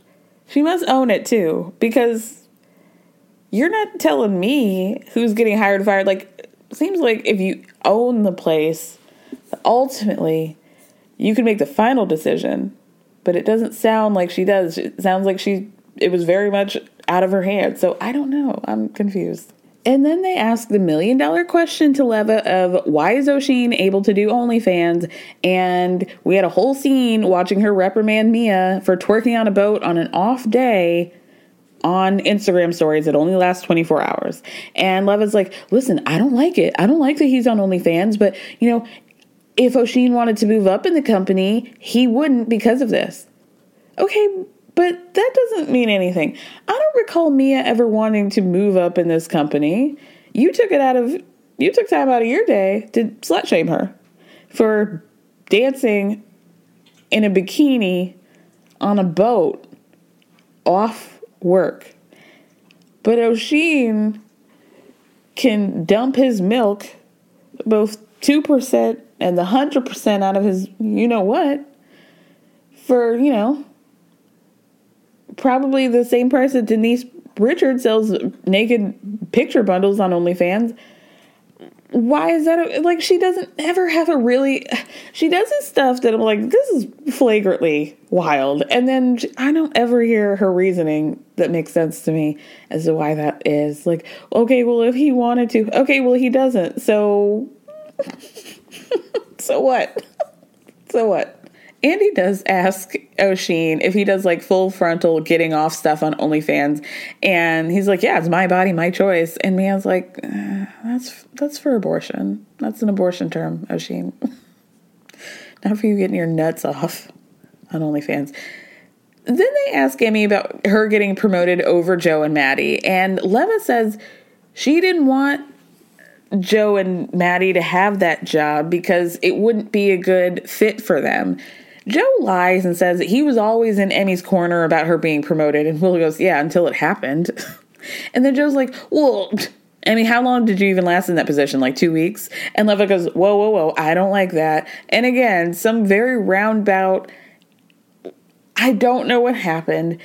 It sounds like they're opening a new location. They were sending people to that new location for training. Emmy was supposed to go there to be trained for assistant general manager. Leva says that Emmy felt uncomfortable about going to that location or overwhelmed or something. And then Leva told her, okay, well, you can't do that. You got to like push through that feeling and just do it. Go to the location. And then Emmy didn't want to do it. And Maddie says, well, the real reason is because she wanted my job, not the AGM position. Emmy's excuse for why she turned down the position is because she was confused. Again, I don't understand. I don't know what's going on here. But Maddie basically exposes Emmy by saying that Emmy likes to go on vacation a lot and she just didn't want the responsibility of like having to physically be at Republic, I guess. Didn't want to mess up her trip schedule. Maddie, they Andy asks like how they feel about their relationship, Maddie and Emmy, and you know, Maddie says, I really miss a friendship. And Emmy says, We really would have a lot to discuss, but I am willing to have a conversation with you. Grace and Lily. Grace and Lily. Grace, Lily, and Liam are still broken up. And I don't mean to laugh because I do think it's very sad um, that for whatever reason, Liam still has her cat. But her only explanation for why the cat is gone It's just hashtag free Fergie. she didn't want to talk about it. She's like, I don't know, just like hashtag free Fergie. I'm going to be using that. I'm actually going to use it, Grace. I am. Obviously, Lucia and Brad are not dating. He says that after a few months, I mean, let's let's be real. This was just for the cameras. He basically says that after filming, he got a wandering eye and started circling the block on some chick he dated before. Andy asked Lucia, How did Brad handle that? She goes, Not well. Not well, bitch. It was kind of more me having to get the information out of him than him being honest, but allegedly they just went back to being friends. Everything's cool. And then we get to Joe and his status with Danielle from Summer House, right? Okay, so I think I gotta walk you guys through the actual timeline of what happened because I didn't talk about it on the podcast. So, um, Joe was on Watch What Happens Live with Luann a few weeks ago. Danielle's in the audience. They had been dating, whatever, kicking it since BravoCon, right? We can go back to BravoCon. They meet at BravoCon. They fuck at BravoCon that night. Um, they have this like whirlwind thing. He comes up to New York. She films Watch What Happens Live. He's there. They're fucking. Um, she comes down to uh, yeah, Charleston at one point, and they're doing kind of like a cute like back and forth, you know. Paige and Paige and Craig, diet Paige and Craig, right? Very diet, like, like real diet. Um, so they're doing that, and this whole time, Joe has been talking to anybody who will listen, and mostly that is Us Weekly, about the status of their relationship. Like every 15 minutes, he's doing an interview about, oh, we went on one date. It was great. She's so this, she's that. We have all this chemistry. It's so awesome. We're going to hang out again. She's planning, she's bought the ticket. We're doing this. Hey guys, she came down to Charleston. That was also great. I'm going to be up to New York. Blah, blah, blah. This has been going on for like a past three months. And I'm thinking this whole time, why is Danielle accepting this? I mean, and then, you know, I had to come to the realization myself. And unfortunately, the answer is that it's Danielle. Um, but he's been like doing this embarrassing status updates about their relationship. Going to use that term very loosely um, for the past few months. So, one weekend, he's up filming Watch What Happens Live. She's there in the audience. Luann is a guest. And what happens in that weekend is like a series of unfortunate events, uh, mostly for Danielle. So, he did another status update with Us Weekly. It dropped. Nobody saw it until, and in that, he says, Oh, um, Danielle and I have started to take a, you know, pump the brakes on our relationship and just kind of like take things slow. You know, she's really doing her thing in New York. I'm young. I'm wanting to get to where she is, but I'm not quite there. Like the stuff that he's saying, he's been saying now, right? But the thing is, so he did that interview on a, on a Friday, right? Saturday, she posts on her Instagram stories pictures of them, like, oh, cutesy, oh, me and my man in a hotel, we're wearing matching robes, like, we're, you know, we're just in the middle of having fun. And I just decided to take a selfie when I was looking sexy and, like, obviously freshly fucked, you know, like that kind of vibe. You know, we've all seen those pictures. And it's very, like, mm, but then, like hours later, people start realizing, oh, yesterday this article came out where Joe said that they were on a break and that basically he had dumped her. So, baby Danielle, why are you in a hotel posted up taking pictures with this man? So she finds out, obviously, the story starts picking up. She finds out, and it's like kind of weird, but she still ends up going to watch what happens live with him that night, and like they're acting like everything's cool. But then it comes out that that night, the same night that she found out about this interview, the same night that she goes to watch what happens live, they go out afterwards with Luann, with Oisin, with a couple of other people, and it comes out in page six the next day that Luann and uh, Joe hooked up. So this leads us to Andy asking what his status is with Danielle. And again, he's been saying the whole, the same script. She's great. I'm just not where I need to be for her. Like, you know, blah, blah, blah. Right girl, wrong time. So Andy says, Well, the last time you were in the clubhouse, Joe, was like, you and Luann really seem to have some chemistry there and how on paper on page six, like you know, it said that you guys were canoodling in a bar the next day.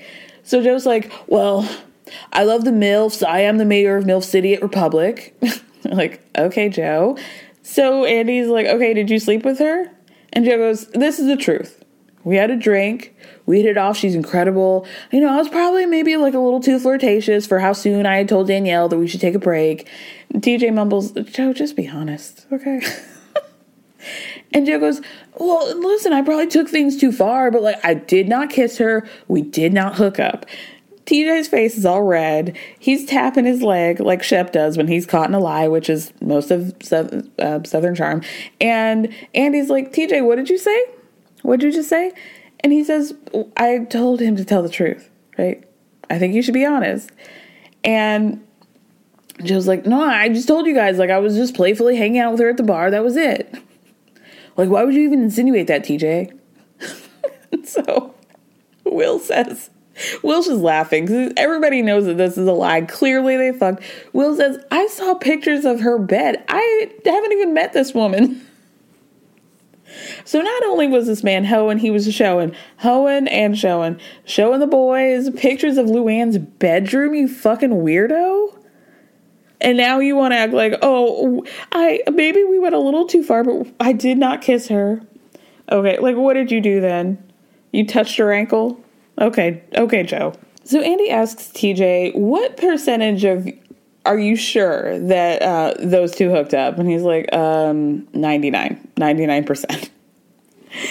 I feel like I've never seen Andy so openly and quickly dislike somebody as he did with Oisin. And like, I'm down for it. Like, make no mistake. So they ask him, like, oh, the only thing we can ask you, Oisin, is why did you fucking lose your mind on Lucia and Mia at the beach in Miami when you guys were playing a quick game of team building volleyball? Did you decide to like go into verbally assault these women? And Andy's like, well, uh, Oisin says, well, I just thought of like, I wanted to put them in their place. Like, they're always talking about people and like, blah, blah, blah. And like, they're just like mean. And he's like, well, where is their place? Where's their place, Oisin? And he's like, no, I just meant like, check them, you know, about their attitude. And he goes, well, what about your attitude? exactly, Andy. So Oisin's like, well, I just don't like these, these women are like always attacking people all the time. And like, uh, no, he does not know what he's talking about. He just wanted to like, he he's drunk, okay? He's drunk and he's mean. And that's how he treats women. And, you know, we'll see which women he treated like that. So let's move on. Dummy. I don't think he's coming back. I think it's very clear he's not coming back. So let's not even waste our breath with him. Then we get to Joe showing Maddie the group text where they were all talking about her body, eating, whatever. Joe says, I went about that in the wrong way. And I wasn't approaching her like, oh, people were talking shit.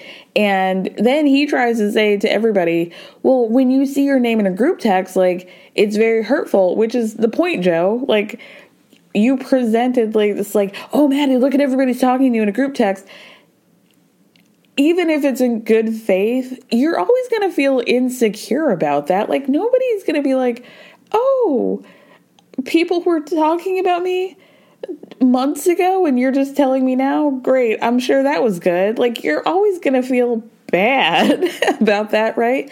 And so that's kind of the point, Joe. Like, that's what you did. You made her feel bad. On the other hand, a group text talking about somebody's body, even if that's in good faith, probably not appropriate or a good idea either.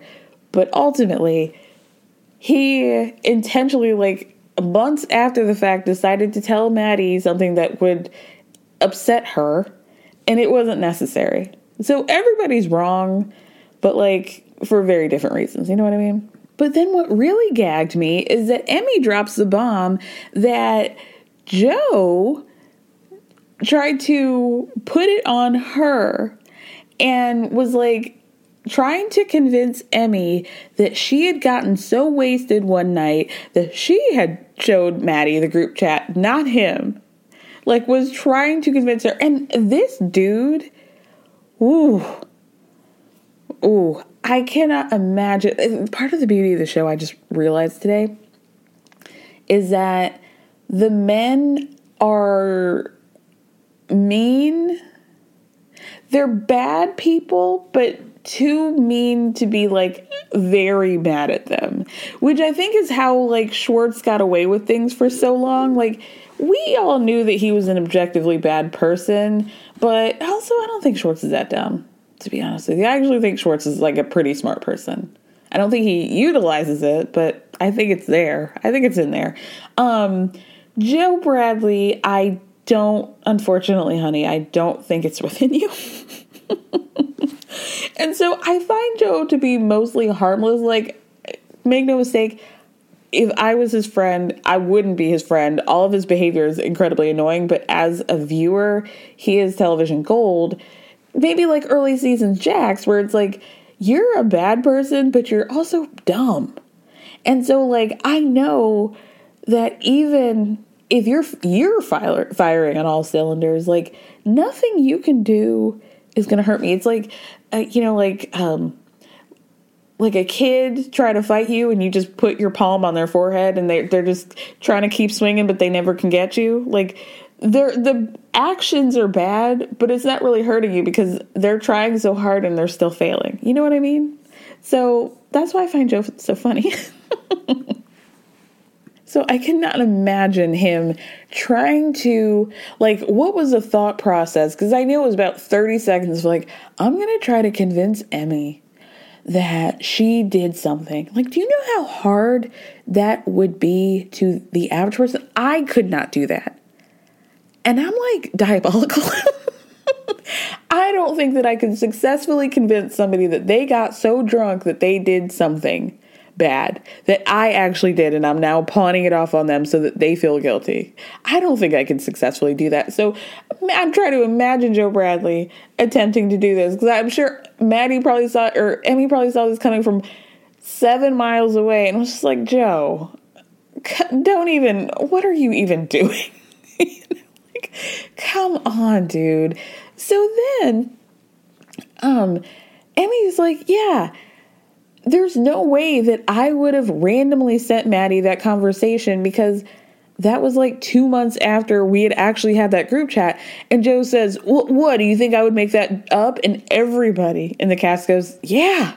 so then Andy switches it up by asking Maddie and Joe if they've ever dated. And they're like, No, but it kind of sounds like they had hooked up recently. So Andy asks TJ, because, you know, this is how we're going to get the real truth. What is your opinion on Maddie and Joe? And TJ's like, well, I asked Maddie if like the fact that she made out with Joe three weeks after the fireworks situation was the reason why she broke up with Trevor, and she said no. And then it comes out that Joe and Maddie had made out on July 16th. And Will is like, Emmy, why do you know that? She's like, I don't know what to tell you. But then Will, they're like a great tag team.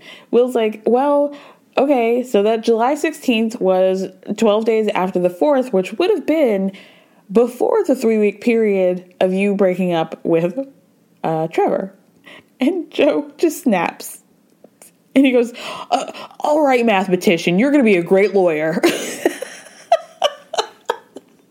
oh, okay, mathematician.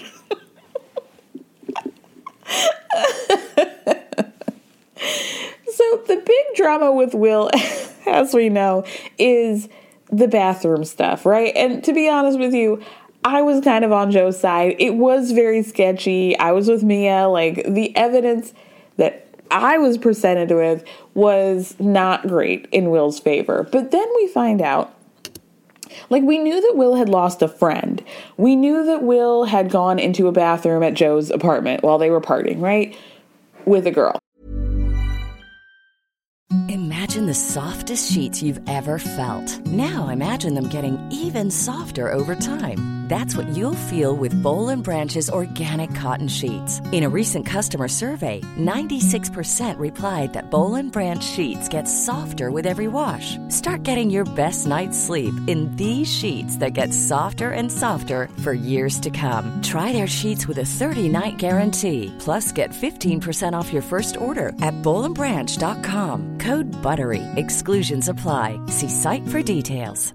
Hey, folks, I'm Marc Maron from the WTF Podcast, and this episode is brought to you by Kleenex Ultra Soft Tissues your ally to help tackle your allergy symptoms this season. I love the change of seasons, but nobody loves pollen and all those other things floating in the air that make you sneeze during this nice weather. Kleenex Ultra Soft tissues are hypoallergenic and allergist approved. So fight back against watery eyes and runny noses without worrying about irritating your skin. For this allergy season, grab Kleenex and face allergies head on. Vague as to what happened in there. There was tales of a makeout, fucking. I don't know. I didn't see anything. I definitely saw something. Whatever, right? So Will's explanation was that he was going through more than that, right? It was his friend passed, his grandmother passed. He was, you know, moving and stressed out about that and was drinking to cope with all of that, doing a lot of drinking and a lot of crying. And he says that night with Oisin and Joe, like, I know how they are. They're douchebags when they get together. I was in emotional state. So I went into that bathroom to cry because I thought they would just make fun of me if they saw me.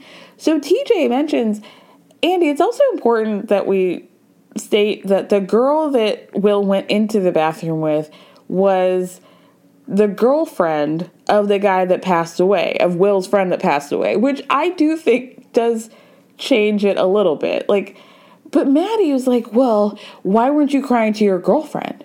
Why weren't you try- crying to Emmy? you should be at home crying to her. And everybody was like, he was crying to everybody. Like, he was like on his side. Like, he was emotional. He was coming to everybody for emotional support. It wasn't just like, oh, you should be with your girlfriend. Like, no. Speaking of crying, Emmy starts crying pretty hard about the way Joe had been treating her for the past year and their relationship. And I don't know, like, Joe makes this face as she's talking and like spilling her heart out. It almost seems like he's annoyed with her. Like, and I think he honestly is because Joe clearly has a very specific persona that he wants to maintain like nice guy, Joey Bottles, whatever, smooth Italian stallion with the heart of gold. And now Emmy's crying. And I know that he, he's annoyed because he doesn't really like her.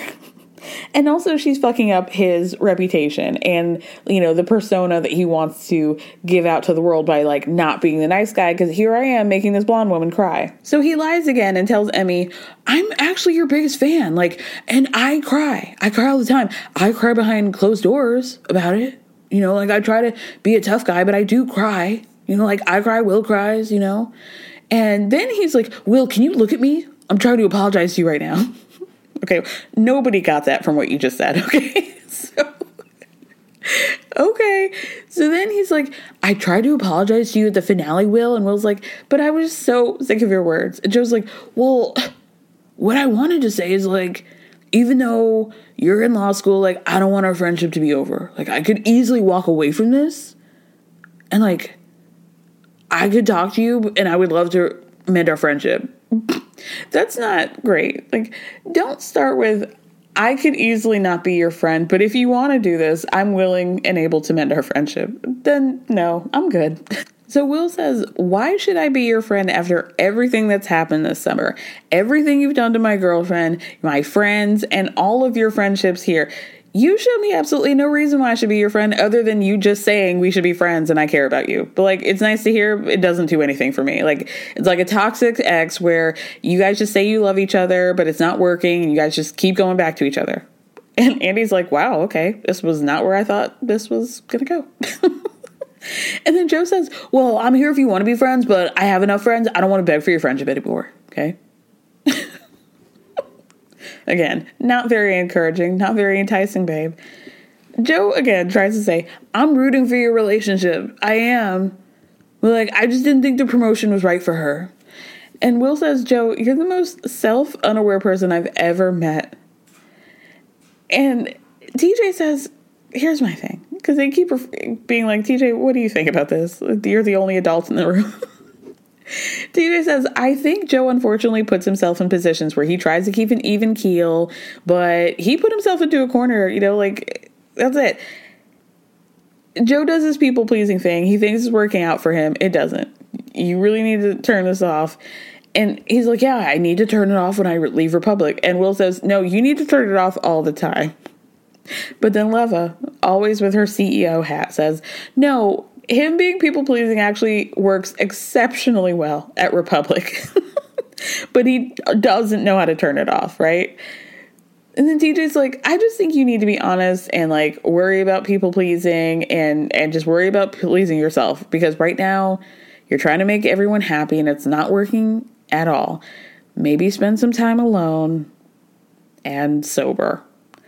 And then in the last 2 minutes, it turns pretty dark and it talks about like TJ is talking about how upset he is with Joe and his behavior and like it, it sounds like he wants to drop hints about something, but he's just not. And then we find out that TJ is the one who kind of brought the whole cast together in the first place. And he Andy asks Leva, like, let's just end this. Leva, give the cast some advice, like Lisa Vanderpump style. I don't give a fuck. Okay, let's let's not worry about that. But let's get into what TJ posted after the um, reunion. He posted on his Instagram story a message that Joe sent him, and it says, um, "Oh my god, I just deleted it."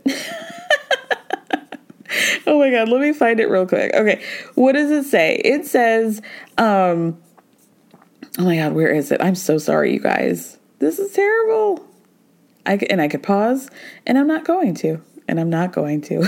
but basically, um, he said, like, oh, um, you're like nobody's gonna give a fuck that you're the one who dropped that news about me and Luann. Ha ha ha. Like, you're just a friend of, you're irrelevant. Like, nice try. And then he posted the rat emoji. Like, ew.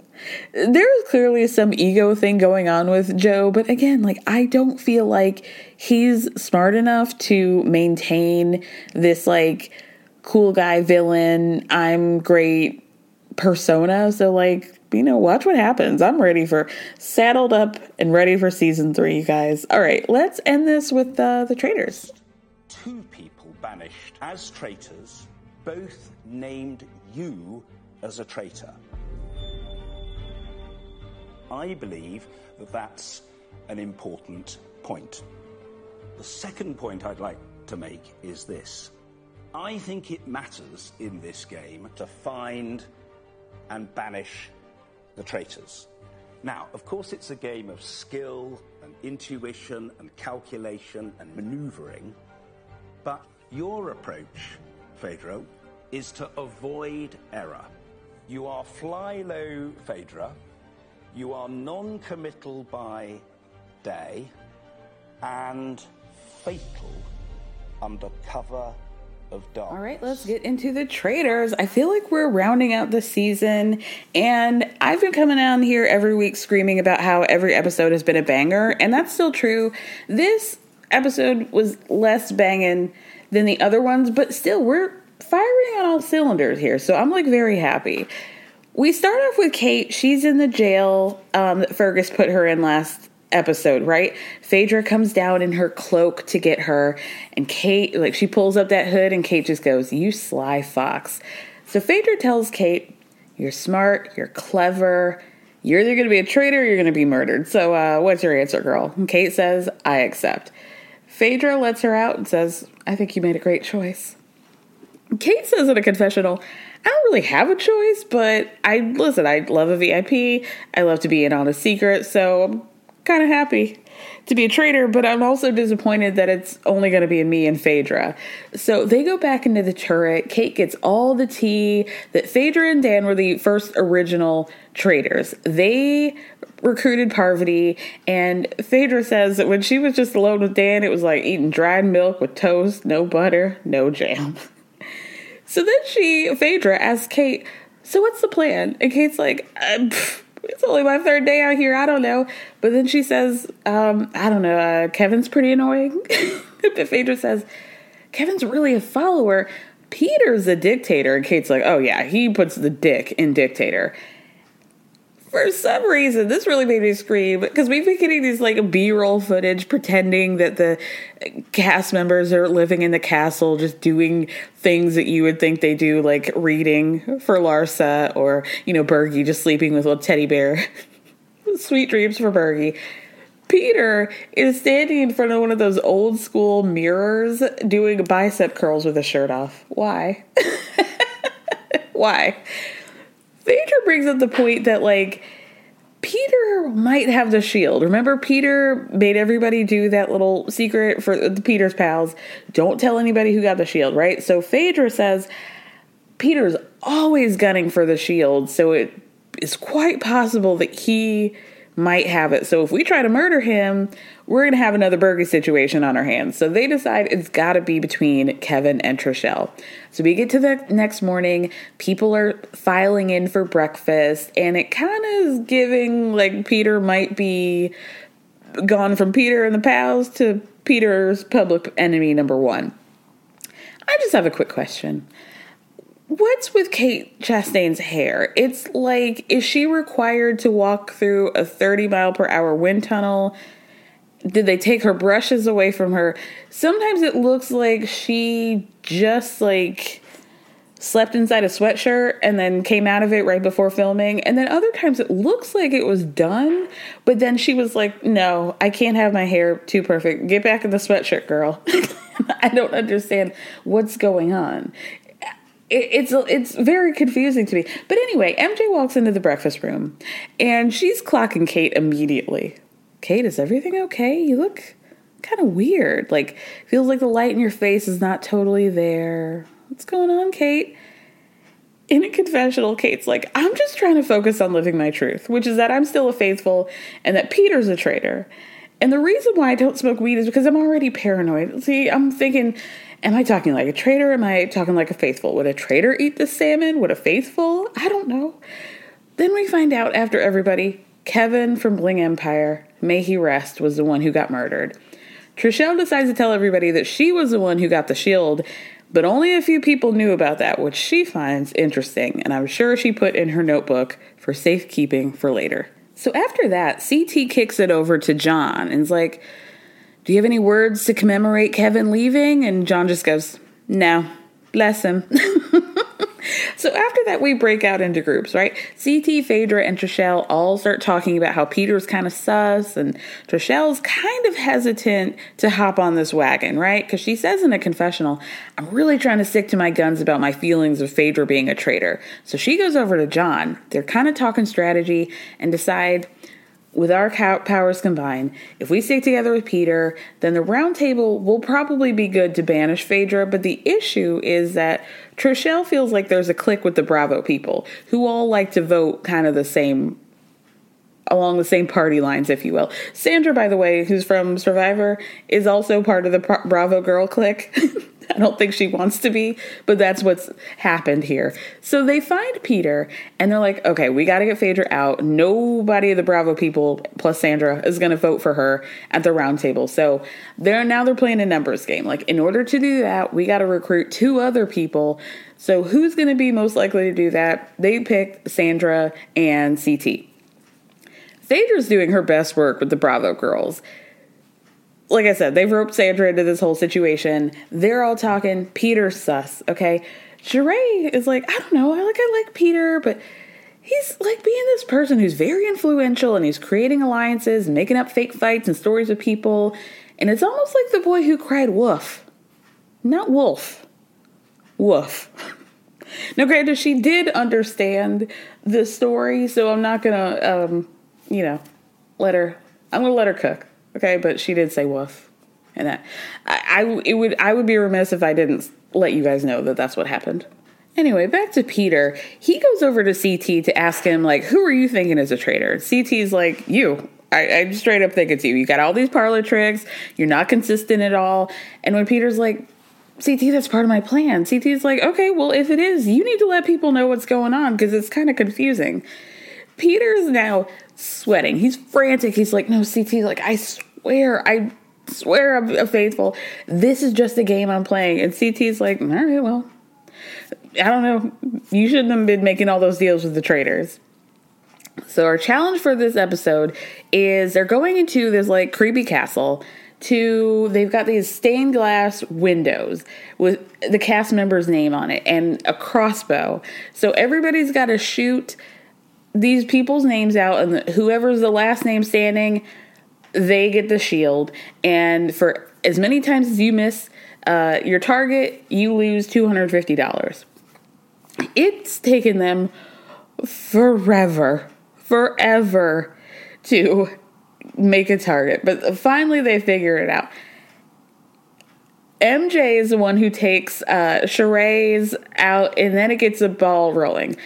Um, so eventually, once they start getting the hang of things, see people start gunning for CT's uh, glass. And it's like over and over and over again. They end up losing $2,000 trying to get CT out alone then there's something where like okay they're getting the hang of it and it's like three the three people up top are still intact and then there's like one person down below and it's Trishelle and everybody's like okay like we're understanding how this works we can't get CT so just move it over and get to the next person but Phaedra makes a mistake. Her first mistake in Trader's history is deciding to go for Trishelle. And they're all like, that's really weird because we all kind of were all in this together and had a plan. And then you kind of went rogue and went for somebody who was coming for you earlier. So now everybody's got their one eyebrow up on Phaedra. So when they get back to the house, everybody's helping themselves to like. Uh, it seems like the hot bar for the evening was just some mac and cheese. I don't know because Trishelle's like, I'm so hungry. I'm lactose intolerant. It looks so good. I can't eat. Peter tries to work on Sandra to convince her, but they decide that John might be better for the job for that. So while Trishelle tries to work, like they do that, they split up. The Peter's pals split up. Trishelle tries to work on Kate and MJ. Peter's plan is to set, separate Phaedra from everybody else so that he has this like one on one conversation with her. Excuse me. So Peter tells Phaedra, I don't want to think it's you, but I just do. I can't shake the reasons why. Meanwhile, Trishelle's telling the Bravo ladies she feels like during the competition, Phaedra moved from trying to aim towards CT to her, which she feels like is what she said, her, her buzzword, compelling information. That's not faithful behavior. And then Kate says, okay, Trishelle, but if you want to use that line of logic, then shouldn't Peter, like, Peter shouldn't have tried to keep a traitor in, like he tried to keep Parvati in. So Kate goes in a confessional. It's not like I think Peter's a traitor because I'm the traitor, but I know he wants to stay till the end and I just don't want him to, so that's why I want to vote him out. So then Trishelle tells the girls, I'm really feeling like y'all as Bravo people have this blind loyalty, and MJ's like, oh no, no, that's not true. I did not come to this castle to win uh, RuPaul's best friends race. I'm not trying to win a personal, personality contest with these ladies. So if any of us do that, we're going to lose. I'm going to go in with a very open mind. And then MJ says in a confessional, while we are Bravo girls, if Phaedra's a traitor, then I kind of feel like Sheree and Kate and I would be more interested in finding that out than worrying about what Phaedra's going to think. So then we see CT, poor, sweet, hot CT, alone and struggling because he's now really thinking like, I think my castle mommy in Phaedra is displaying some traitorous behavior by trying to get Trishelle out. And he's like, I don't know what to do because I consider Phaedra a friend in this game, but like it's getting kind of tough. So he goes to Trishelle and they're like, you know what? I think you're right, Trishelle. I, I think she's got to get out. So we get to the round table and Kate says, I'm just gunning for Peter and just hoping that everybody is too. And, you know, that's it. Listen, are we going to have some explaining to do when he gets out and says that he's a faithful? Yes, but I'm not worried about that right now. After that, John does the duty of explaining why he feels like Phaedra is a traitor. And this is like the first time where people kind of eat their compelling informations, okay? He says one of the reasons is that both of the traitors that they've gotten out have put Phaedra's name on their lips before they left. And he thinks that like it matters to banish the traitors. Of course, it's a game of skill and intuition and calculation and maneuvering, but Phaedra's approach seems to be like to avoid error, and he calls her fly low Phaedra, who's non-committal by day, but fatal under the cover of darkness. And then he says, I am absolutely clear in my mind that if I don't banish Phaedra and that's unsuccessful, then I'm not going to be here tomorrow. And so there's no longer time to sit on the fence. You have to confront and defeat your enemy. Phaedra, you're a traitor, and you need to be banished, banished into eternity. So then Phaedra's like, Well, I'm glad you're not God. Now you speak very eloquently, and unfortunately, this isn't Parliament, so if you could bring it down a notch and just get to the point, we would really appreciate it. And in the case of me, I'm grateful. And with those two traitors who you so eloquently said have you banished, have had what they've had in common is uh, um, both of them were in collusion with your little bromance friend Peter. So if you're such a traitor hunter, then why aren't you talking about that, John? And since you so eloquently defend him, um, you know, you should know that he likes me so much that he wants to work with me. So answer that, Peter. so Peter's like, no, no, no, I'm not trying to work with you. I just have to have a conversation with you. And Phaedra's like, you have all these closed door meetings where you're like, oh, everybody's got to leave the room and I'll talk to you later. And Peter goes, well, there's nothing wrong with that because you never know who's listening. And if there's something illogical about that, then I guess we're just disconnected, Phaedra. So Phaedra says, but you play all these tricks and things here and there and say that you're faithful. But what you must have forgotten, Peter, is that this is not The Bachelor, and I don't have to kiss your ass for a rose. Check that. so then she's like, listen, you play the game and it's all me, me, me. I don't have to answer to you. I don't have to convince you that I'm not a traitor. So that's where you got me messed up. so Peter goes, Oh gosh, that makes me angry. I don't want you to be a traitor, Phaedra. I liked you until those words that you just gave me. And then he calls her out for like, you're just upset because I rejected the letter to be a traitor. And Phaedra goes, I don't know anything about a letter. So Peter's like, okay, well, you can critique my gameplay all you want, but don't call me a selfish player because that's the last thing I am. And then CT says he has a little exhibit A that he would like to submit into evidence. And then he takes his little chalkboard that everybody's supposed to draw their names on and he draws a little map with the four squares, the three on top with the names, the the um the stained glass names that he's talking about the game from before. He's three squares on top and then there's one on the bottom. So he's t- teacher CT is like pointing to the right corner and then he points to the top left one and he goes, We were just going here. We're like, we were right here. The balls were going all, all over the place. Why wouldn't you just move over and have a better shot at a bigger target instead of going all the way down here for somebody who's been attacking you recently? You were trying to prevent Trishelle from getting that shield. And this is the first time that Phaedra was like, Oh shit. You, you could tell she really got caught up. So Trishelle says, You know, we had a plan, and also the night before, Kevin, Peter, and I, we all decided to go for you, Phaedra, but now Kevin's gone. And, you know, you wouldn't let me get that shield, and you were going to murder me. Phaedra really has nothing to say to that, but luckily, Sandra interrupts them and says, but I've got an issue with Peter. You wanted to save Parvati despite knowing that she's a traitor. That really set some alarms off with me.